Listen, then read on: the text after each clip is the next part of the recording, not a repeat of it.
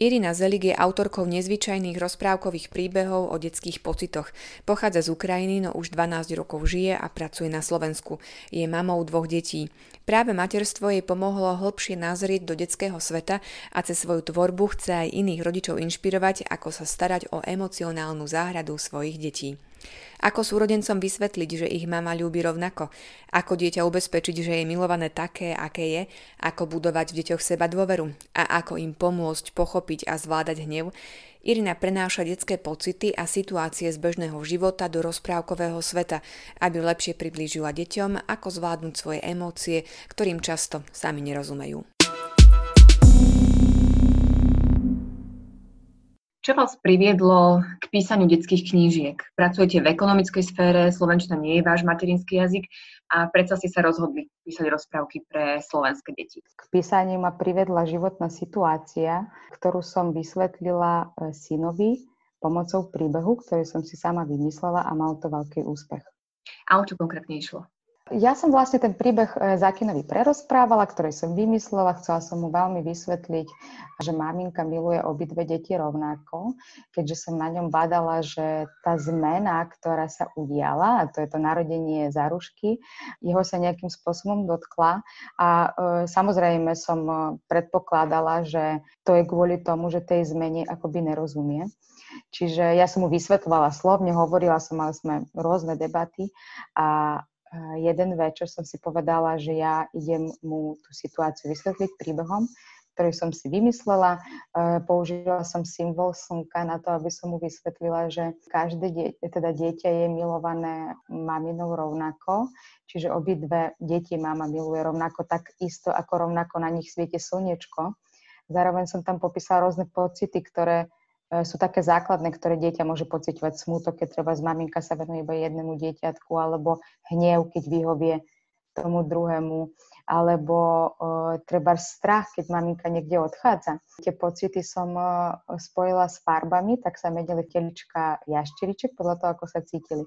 Bolo to veľmi pre neho zaujímavé, veľmi uchopiteľné a keď dopočúval tú rozprávku, keď dopočúval vlastne poslednú vetu, tak som videla, ako sa mu veľmi uľavilo ako ten príbeh prežil a pochopil. Keďže to malo taký úspech, tak som to poslala kamarátkam a oni to testovali aj na svojich deťoch. A predpokladám, že to teda malo u nich a u detí úspech a na základe toho ste sa rozhodli tento príbeh vydať aj knižne. Ja som potom e, sa snažila osloviť nejaké vydavateľstva, e, od ktorých som nemala odozvu. Nebrala som to nejako tragické kvôli tomu, že Vlastne je to malý príbeh a neboli pripravené ilustrácie, čiže to bola iba taká až štvorka, ktorá sa možno tam stratila. A povedala som si, že ja idem vyskúšať to uh, vydať, vydať tú knižku pomocou crowdfundingovej platformy. Tak som si chcela otestovať, či naozaj tá moja tvorba má význam. Lebo je iné vydať si niečo, a hneď to ľuďom akoby poskytnúť v knihkupectvách, ako sa ich opýtať, či naozaj táto literatúra by pre vás bola nejaká e, inšpirujúca alebo napomocná a veľmi dobre to dopadlo. Prvý projekt bol úspešný. Následne medzi tým som písala ďalšie príbehy. Počas materskej dovolenky som ich napísala 6. A prečo ste sa rozhodli písať práve o pocitoch detí? Rôzne životné situácie môže dieťatko absolútne zablokovať v, nejakej, v nejakom pocite. To dieťa si vytvorí nejaké svoje presvedčenie, ktoré nemusí byť nechcem povedať, že správne, ale není ani tak pravdivé. A tie príbehy pomáhajú pozrieť sa na to trošku s odstupom, si vlastne možno dať do podvedomie tú správnu informáciu. Vaše príbehy sú o zvieratkách, o jašteričkách, klimačikoch, vlčikovi, lištičke. E, je to váš zámer, aby ste deťom sa prihovárali práve teda cez zvieratka, nepoužívali ako keby reálne postavičky chlapcov a dievčat? E, určite áno, pretože knižky sú určené pre malé deti, knižky sú plne ilustrované a ten svet zvierat je pre deti určite taký magickejší, taký možno viac neznámy, čiže viac ich to vťahne do príbehu. To je jeden dôvod. A druhý dôvod je ten, že nebola by som rada, keby sa dieťa s príbehom stotožnilo. Každý jeden príbeh píšem tak, aby ostal iba ako inšpirácia pre to dieťa, aby sa vlastne nestotožňovalo s niečím, čo možno ono nežije alebo tak necíti. Aby to bolo naozaj iba prečítam si, zamyslím sa, rozmýšľam nad tým. Keby tam boli, myslím si, že deti, e, tak by sa možno o to ľahšie im s tým stotožňovalo. A pre aký vek dieťaťa sú vhodné vaše knižky? Keďže ide o detské pocity, ten vek tam nehrá až takú rolu, eh, lebo s pocitmi pracujeme každý deň a či je to dospelý alebo detský čitateľ, určite by som nejak neohraničovala, ale tým, že sú plne ilustrované, tak asi do tých 10 rokov sú tie knižky a zači- začať čítať e, sa dá aj v dvoch rokoch dieťaťu, ale určite sú tie knižky určené aj pre rôzne životné situácie. Napríklad jašteričky sú veľmi uchopiteľné pre dvojročné dieťa, lebo sú tam pomenované pocity pomocou farieb, ale napríklad to je rýchlejší, to sú skôr situácie, ktoré už rieši také 5 6-7 ročné dieťa, ktoré nastúpi do kolektívu, môže sa tam stretnúť e, s nejakou e, situáciou, ktorá mu nebude až taká príjemná. E, Lúbim ťa, myslím si, že dá sa čítať v hociakom veku, čiže je to naozaj krásny príbeh o tom, ako rodič miluje svoje dieťa nepodmienečne. A hnev, neviem, tiež je iný hnev trojročného dieťaťa ako šesťročného dieťaťa, ale ten spôsob, akým som vlastne uchopila tú emóciu, sa dá aplikovať na hociaký hnev. Či už to je hnev, ktorý vychádza z toho, že hnevam sa, lebo myslím si, že všetko by malo fungovať podľa mňa, alebo je to hnev, za ktorým je skrytý úplne iný pocit, ako smutok, krivda alebo e, nesúhlas s nejakou situáciou. A testujete si tieto svoje príbehy aj na svojich deťoch ešte predtým, ako teda vydáte knižku, že či to zafunguje? Netestujem na nich, vždy to je pre nich takisto prekvapenie, ale určite pozorujem, intenzívne pozorujem na nich pocity, o ktorých e, v knižke píšem. A ako dlho sa pripravuje taká jedna kniha? Sú to také stručné príbehy, ale možno o to náročnejšie do takého stručného príbehu je dať naozaj tú hĺbku. E, koľko trvá taká príprava jednej knižky? E, presne, veľmi dobre ste to pomenovali, lebo napísať e, vlastne niečo veľmi hlboké v krátkom texte je veľmi náročné a hlavne pre detského čitateľa. Čiže príprava jednej knižky môže trvať aj rok a pol, kým nadobudne podobu knihy. Knižky píšem naozaj veľmi dlho, píšem ich až dovtedy, kým nemám taký pocit spokojnosti, že už som uchopila všetko, čo som chcela uchopiť.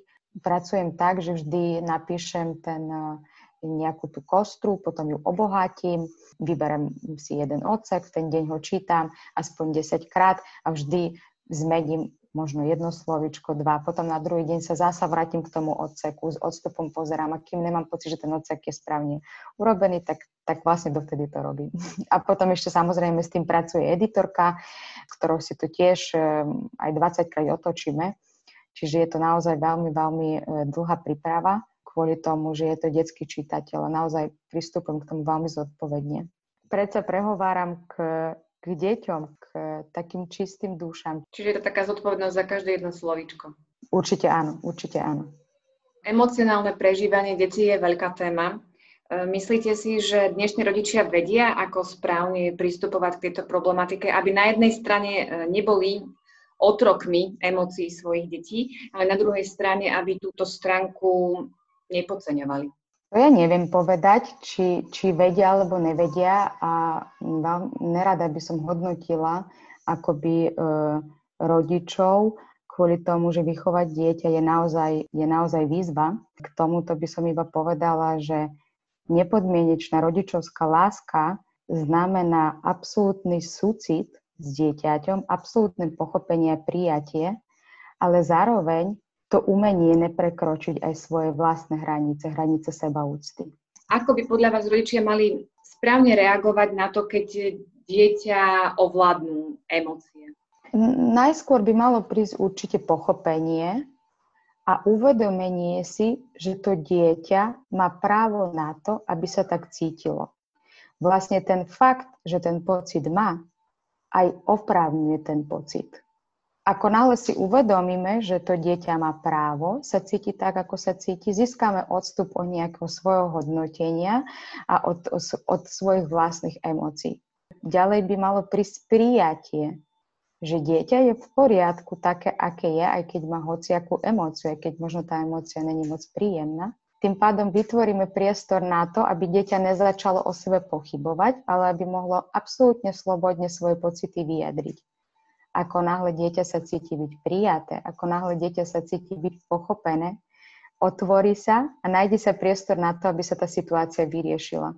Niekedy takéto riešenie nejakých emocionálnych záležitostí môže začať jednoduchým objatím a slovom chápem ťa a ticho ja som si istá, že keď takto rodič zareaguje na nejakú situáciu, tak vytvorí sa priestor na to, aby sa mohla vyriešiť. A hlavne aj ten rodič veľmi si tým uľahší celú tú situáciu, lebo ani my ako rodičia sa necítime dobre, keď sa s deťmi dostaneme do nejakých emocionálnych záležitostí, ktoré berú energiu každému a deštruktívne pôsobia na celú rodinu. Čiže keď to nastane, keď to tak e, dokážeme vlastne na to celé sa pozrieť, tak nám to dá absolútnu slobodu a dieťaťu to dá pocit prijatia, čo je tiež znak lásky. Vedie aj malé deti pomenovať a kontrolovať svoje emócie? Myslím si, že vedia, keď e, majú pri sebe dobrého sprievodcu a to dobrého chápajúceho rodiča. Ja nikdy nehodnotím, či tá emócia je veľmi vyjadrená alebo, alebo malo vyjadrená. Je silno alebo malo vyjadrená. Kvôli tomu je to iba emócia, každé dieťa ju vyjadruje ináč. Čiže ja sa odosobním od hodnotenia, že tak toto už preháňa, toto je nejaký problém. Absolútne sa pozriem na to, je to emócia, vlastne takto to, to dieťa vyjadruje a ideme to riešiť. Čo sa týka malých detí, myslím si, že keď sa s nimi pracuje od mala, keď sú prijaté, keď sú pochopené, tak o to jednoduchšie vedia zvládať emócie vlastne v, vo veku, ja neviem, 6-7 rokov. A máte ešte nejaké také témy rozpracované už možno aj, ktoré by ste chceli teda takto knižne ešte publikovať? mám, mám. Ja by som veľmi rada ešte otvorila tému strachu. E, rada by som otvorila tému škôlky, prečo to dieťa sa bojí chodiť do škôlky a potom verím, že sa mi raz podarí otvoriť aj tému vzťahov ako takých a takého toho rešpektovanie e, druhých. Máte pocit, že ste dostatočne nieko prenikli do toho detského sveta? Že ste spoznali tú detskú dušu? Stále ma to niečo, niečo prekvapuje na tom kvôli tomu, že dieťa sa stále vyvíja, aj človek sa stále vyvíja. Dokonca sa hovorí, že každý deň človek je iný človek. Čiže určite, áno, určite ma to prekvapuje. Hlavne každý človek je nejakým spôsobom jedinečný a pozera na určité situácie cez svoj nejaký film, pocity akoby sú rovnaké pre každého človeka, ale ináč ich prežívame, ináč ich vnímame a ináč si ich aj možno aj ináč ich aj zvládame. Aký odkaz skladáte do svojich kníh, ktoré konec koncov nie sú len pre deti, ale môžu byť inšpiratívne aj pre rodičov? Stále hovorím, že moje knižky nie sú nejaký návod alebo odborná literatúra, takých je tu dostatočne. Moje knižky sú moje vlastné skúsenosti a moje vlastné poznatky, ktoré by nemali byť ako nejaké pravidlo a mali by všade fungovať. Sú určené na to, aby rodič si ich prečítal a zamyslel sa na tou problematikou a vybral sa na svoju vlastnú cestu, pretože každý rodič pozná, len on pozná to svoje dieťa najlepšie. Sú to témy, ktoré sú veľmi také všeobecné, ktoré pasujú na každého. Je tam nejaký odkaz, ale stále tá cesta výchovy má byť zvolená tým rodičom.